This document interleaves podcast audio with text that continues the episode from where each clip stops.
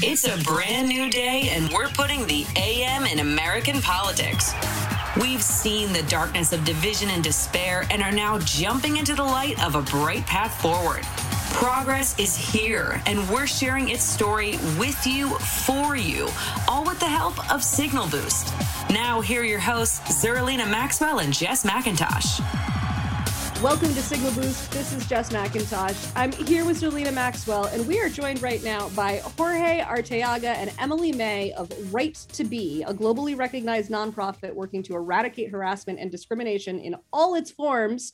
And they have a new book called I've Got Your Back The Indispensable Guide to Stopping Harassment When You See It. Jorge and Emily, thank you so much for joining us today. Thanks for having us. Thank you. Excited this is a this is a conversation that we have on the show a lot um okay. you know because we're women so um ish happens. And and we want to we, we want to talk about those experiences and and and we want to you know we want those experiences to lessen. Like we want the impact of each harassment experience to lessen and we want the overall quantity of harassment experiences to lessen. And bystander intervention is such an important part of that. So so i guess i'll i'll i'll direct my first question to to emily how did this project come together? When did you guys decide that, like, you know what the world needs? The world needs like an actual how to guide for mm-hmm. bystander intervention. It wasn't that long ago. We wrote this thing really quick. Mm-hmm. Um, I think what what happened was was that we'd always done bystander intervention training at Right to Be, um, but it was like maybe we trained like five thousand people a year. So like 2019, we trained like five thousand people. 2020, we trained like 25,000 people. We were like, all right, that's mm-hmm. cool. Like people really want this. Mm-hmm. And then 2021 hit, and we trained a quarter of a million people all for free because that's our that's our model and we were like people need this this isn't just yeah. like want this people mm-hmm. need this mm-hmm. and we were like we need to figure out a way to lock it down so we can scale it for folks who you know maybe can't show up to a one hour training or want to go deeper than like a free one hour training we need to like lay it out so people can see it and then go out there and do it mm. i mean jorge one of the things that um, I think a lot about, especially in the pandemic. I remember back in the beginning when we were first instructed to do what we now understand to be social distancing, where you mm-hmm. sort of have to respect people's uh, physical space because of this airborne virus um, that we're all living through. Um, and I was like, oh, this is going to be good because you're sort of resetting, um, you know, the way people even think about consent to touch or come near me or like my personal space and dignity is like respected in a different way because of the context of COVID, which I was like, maybe this can change things. It didn't. Mm-hmm. It didn't. Um, it didn't at all. Um, everybody forgot about social distancing real quick, um, just as much as masks. Um, and I feel sad about that. Um, do you think that this is sort of a unique moment and in a in a good moment um, for this type of um, by these types of bystander tips because people I mean, maybe they aren't necessarily abiding by all of the strict social distancing rules, but at least they're thinking about the ways in which, um, you know, they're engaging with other people or going near other people. And then also, I think we're also thinking about how we are um, how we're interacting with one another, how what we're doing to protect one another or not. Um, these are all things we're thinking about in the context of COVID. Does that make it easier um, to communicate this kind of message and these type of bystander intervention tips? I, you know, I believe, I believe a couple of things. I think to some extent it it does make it easier only because um, exactly what you said. Folks are a little more tuned in, aware. I think we got a chance to kind of, um, you know, after being in lockdown at the beginning of the pandemic and then coming out of that, we really got, I think we got a chance to reimagine how we wanted to take up spaces, mm-hmm. um, what was happening in those spaces, how we show up into them. I think the other piece is like people were paying more attention. And so, I think in paying more attention and then folks also feeling empowered um, to share their messages, um, to share their experiences via documentation on social media. Um, with that aspect of people paying more attention, it did. Uh, it created like a sense of like urgency like we have to step into this we have to step in now when we see folks being harassed we need to do something and so there was i think that combination that did uh, make it not just easier but just made it more aware like close to home. People mm-hmm. saw like i need to do something you know? So so let's get into like what we need to do. You you actually you have this laid out. This is like a guide. There you have the five d's of bystander intervention. So so t- teach us your methodology. Like let's let's let's train the Sirius progress listeners this morning in bystander intervention. Mm-hmm. let's do it all right let's do it. All right so we got five of them. So i'm going to quickly go through what they what they are and then we'll go a little bit deeper. First one is distract. Then we got delegate. We got document. We got delay. And then we got direct. All right mm-hmm. so number one right.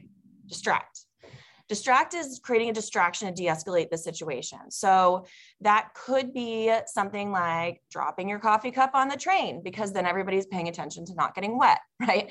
It could also be something like starting a conversation with the person being harassed with the intention of really building safe space there, right? And it can be about something random like, hey, can you give me directions? Or, um, you know, gosh, you look familiar. Like, do I know you from somewhere? Mm-hmm. Um, any of those type of things help to build safe space and then they starve the person doing the harassing of the attention that they were looking for in mm. that dynamic. Mm.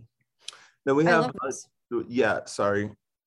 No i think that's a really important I, I remember a friend who was dealing with um, a domestic dispute next door and and she called a friend who worked in that in social services to be like what do i do? I don't want to call the cops.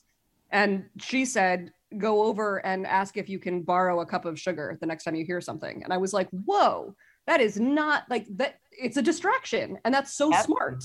It's mm-hmm. so smart.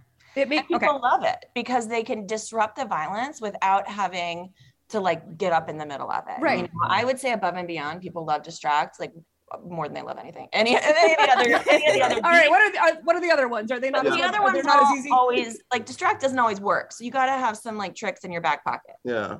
Um, we have delegate, and so delegate is about you know finding someone else to help you.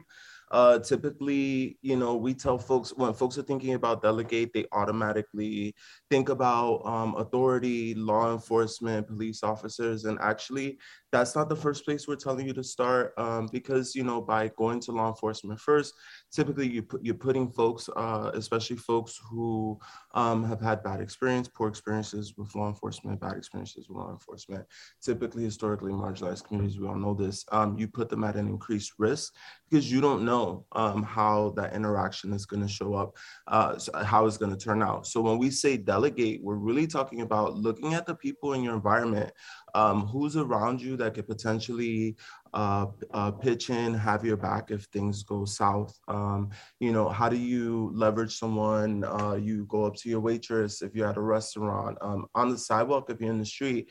Hey, can you go and get someone to help? While you know, I try to intervene or I take a, a photo or video of what's going on. You know, um, and I think the other part, uh, uh when we're talking about workplaces, because our book does cover uh, online space, public spaces, workplaces, uh, there's some nuances that you want to follow, right? So, like the way we would use delegate in public spaces is slightly different at work because at work, there's you know uh, policies, there's like HR that that might be involved, right? So you think about how to use those resources when you're online um, in an online setting, thinking about like potentially reporting to platforms where you've experienced the um, harassment, delegating it to them to do something about it.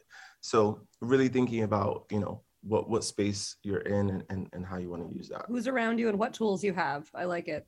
Mm-hmm. Yep, yep. Find your friends. Um, all right, number three, document. So this one is is different than most people think it is. Most people think it is document the harassment, throw it up on social media, wait for it to go viral, everybody to pay attention to it, and realize how messed up this is. Mm-hmm.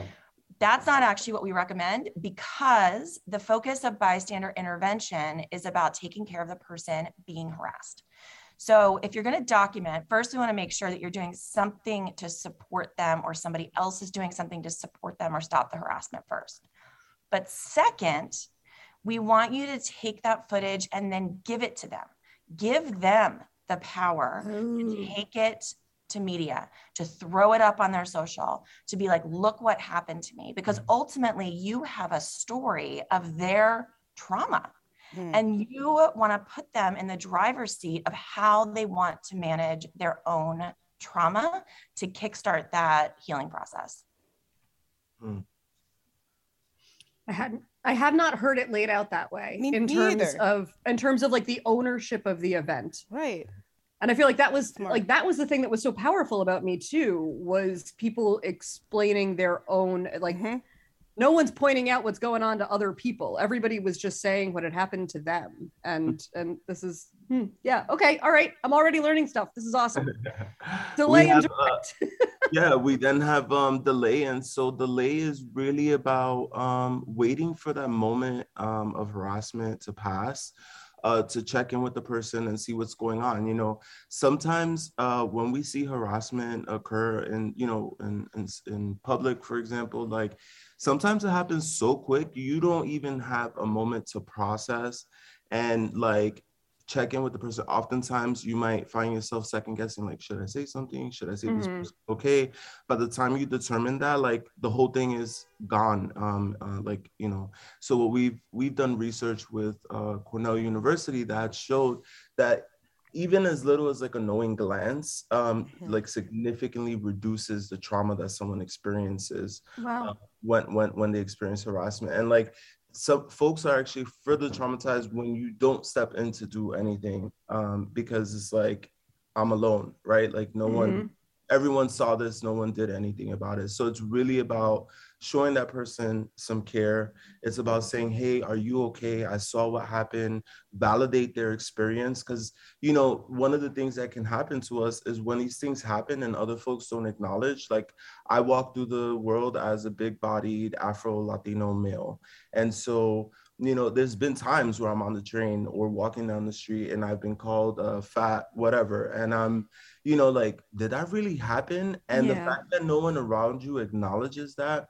it kind of you start gaslight. You feel like gaslit a little bit, like your reality is is mm-hmm. distorted, or like maybe it's okay, or mm-hmm. this is mm-hmm. not a big deal. Where guess what? It is a big deal. You shouldn't have to worry about experiencing any type of harm because of your identity you know so really taking the time to check in with people means i think a lot the most and what i like about delay is that i feel like anyone can do it right like yeah uh putting yourself in the moment if you feel like you don't have context uh, you're afraid because of your identity, you you you're still showing some form of support and solidarity with that person by checking in with them. Yeah, mm-hmm. it pairs well with other stuff too, mm-hmm. right? Mm-hmm. So document it, go up to them, give them that footage, and check in. Yeah, right? yeah, yeah. I love that. Man, um, it was sort of help been so helpful to have. Yeah. Right? yeah. All right. Well, one last one. We got we got direct. Okay, so direct for those of you out there that are like, this is for me because I'm gonna tell these people off. Um, that's not. That's this not is for me. that's not what you're gonna do because when you oh, tell people off, here's the here's the trick to it. I know it's tempting. I've also okay. I've also right. done some damage in this direction, but um, you're kind of making it about you, and mm. and what you want to do is you want to clearly set the boundary step away from him. That's inappropriate. Like you need to go over there, whatever it is, right? Set that boundary with the person doing the harassing. And then you want to turn your attention to the person being harassed and take care of them in that dynamic. Because what can happen is you're over there, you're like, well, screw this person. I'm going to go over here and tell him off. But then all of a sudden, you're in an escalation, a back and forth with the person doing the harassment, which, first of all, right, is it creates some level of like danger or risk for you, which we don't want. Mm-hmm. But second of all, it is then all of a sudden like like becoming scarier. Like now I don't just have one escalated person on my hand. I got two escalated right, people right, on my hand. Right, and nobody's paying any attention to me or taking care of me. Right. so you want to like set that boundary and then and then turn and then turn your attention. Mm-hmm. Um, move that energy away. Do not get in that back and forth. Do not let it escalate. I have tried my entire life. Every single time I get harassed, to like turn it into some teachable moment for the person doing the harassment.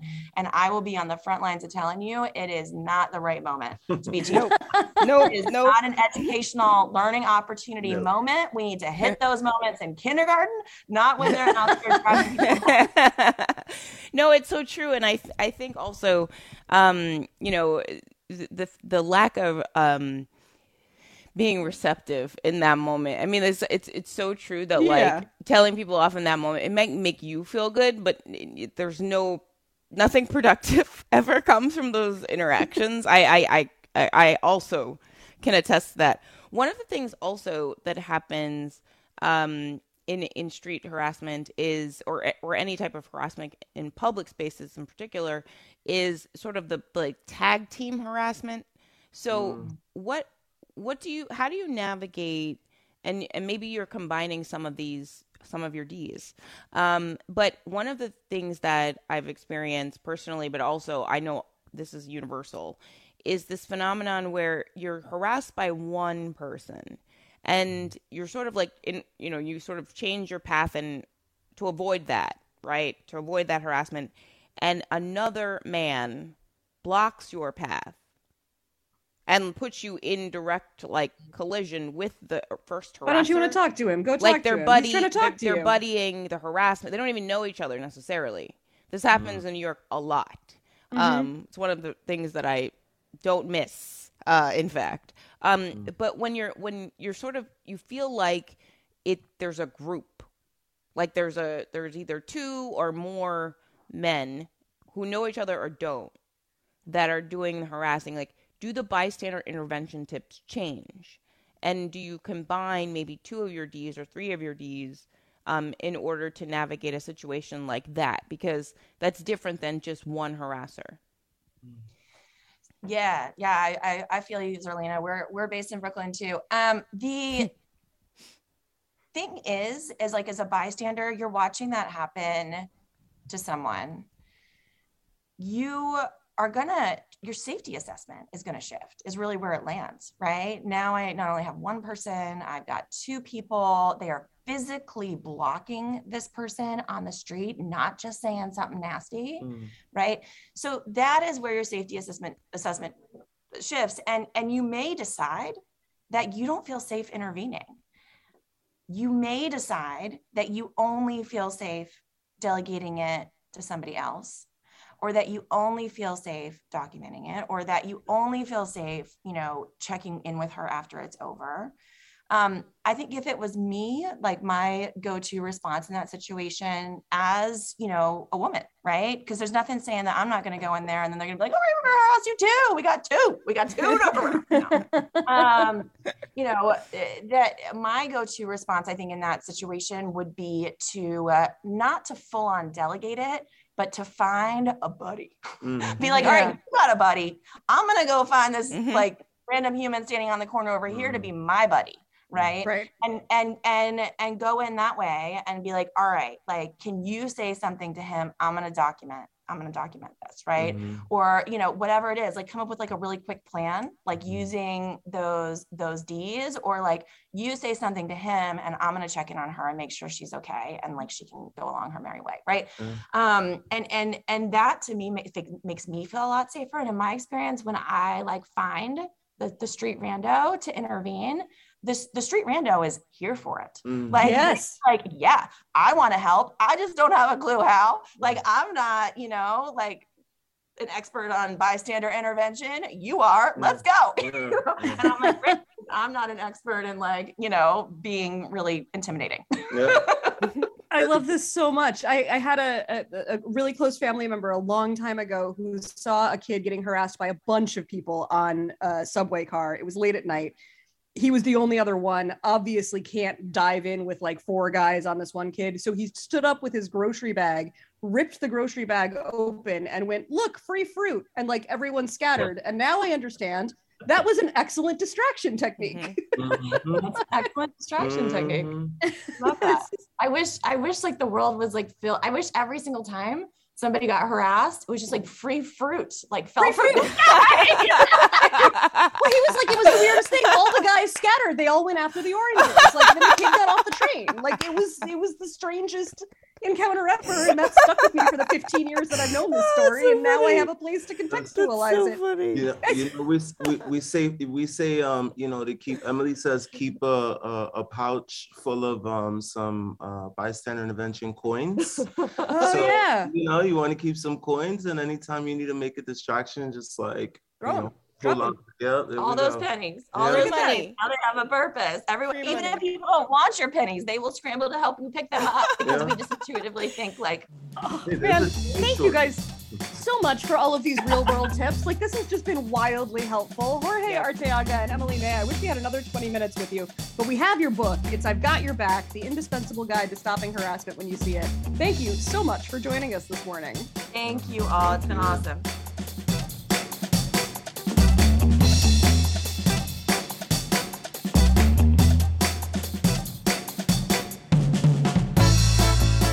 We'll be back tomorrow with another Signal Boost podcast. Thanks for listening.